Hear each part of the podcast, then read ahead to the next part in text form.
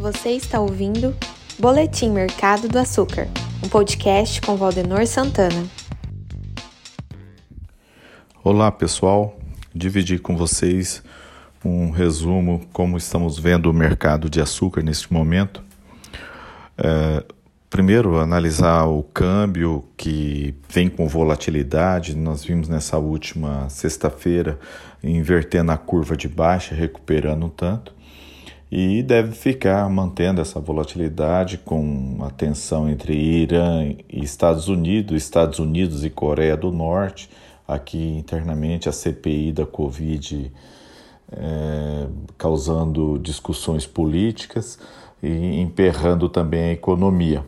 Também podemos considerar que nos próximos dias temos a reunião do Copom, onde é esperado uma elevação da taxa de juros o que neste momento considera-se uma baixa do, do câmbio, né, valorizando o real frente à moeda norte-americana.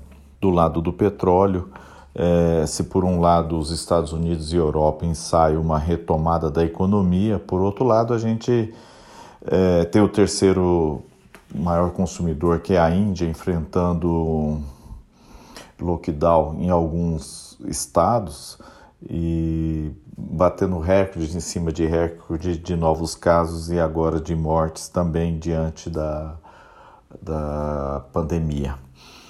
Uh, o clima aqui no, no Brasil não apresenta previsão de chuvas pelos próximos 15 dias, é esperado um mês de maio seco novamente. Isso favorece a produção, porém é, pode trazer mais consequências um pouco pela frente.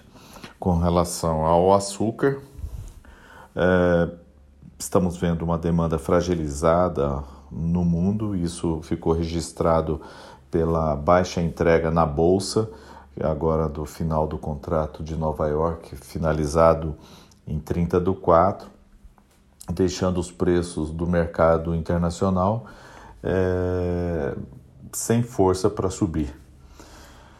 Por outro lado, o que a gente comenta que a baixa oferta também sustenta esses patamares de preços atuais. Né? Nós temos uma Índia que está chegando próximo do seu objetivo de colocar 6 milhões de toneladas no mercado.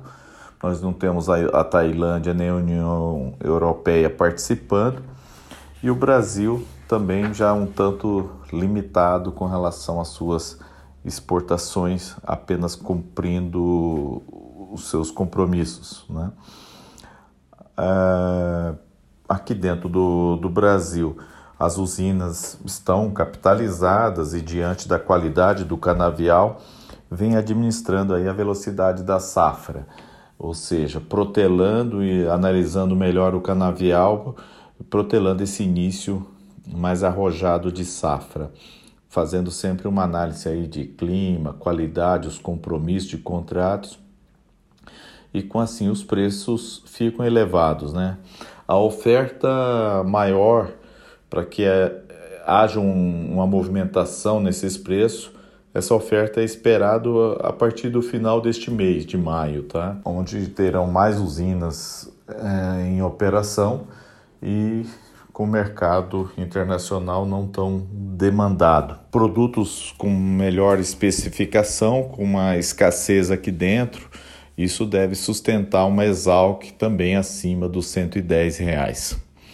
Então é um pouco do um resumo de como a gente está lendo o mercado nesses, nesses dias. É, ficamos à disposição. Um abraço a todos.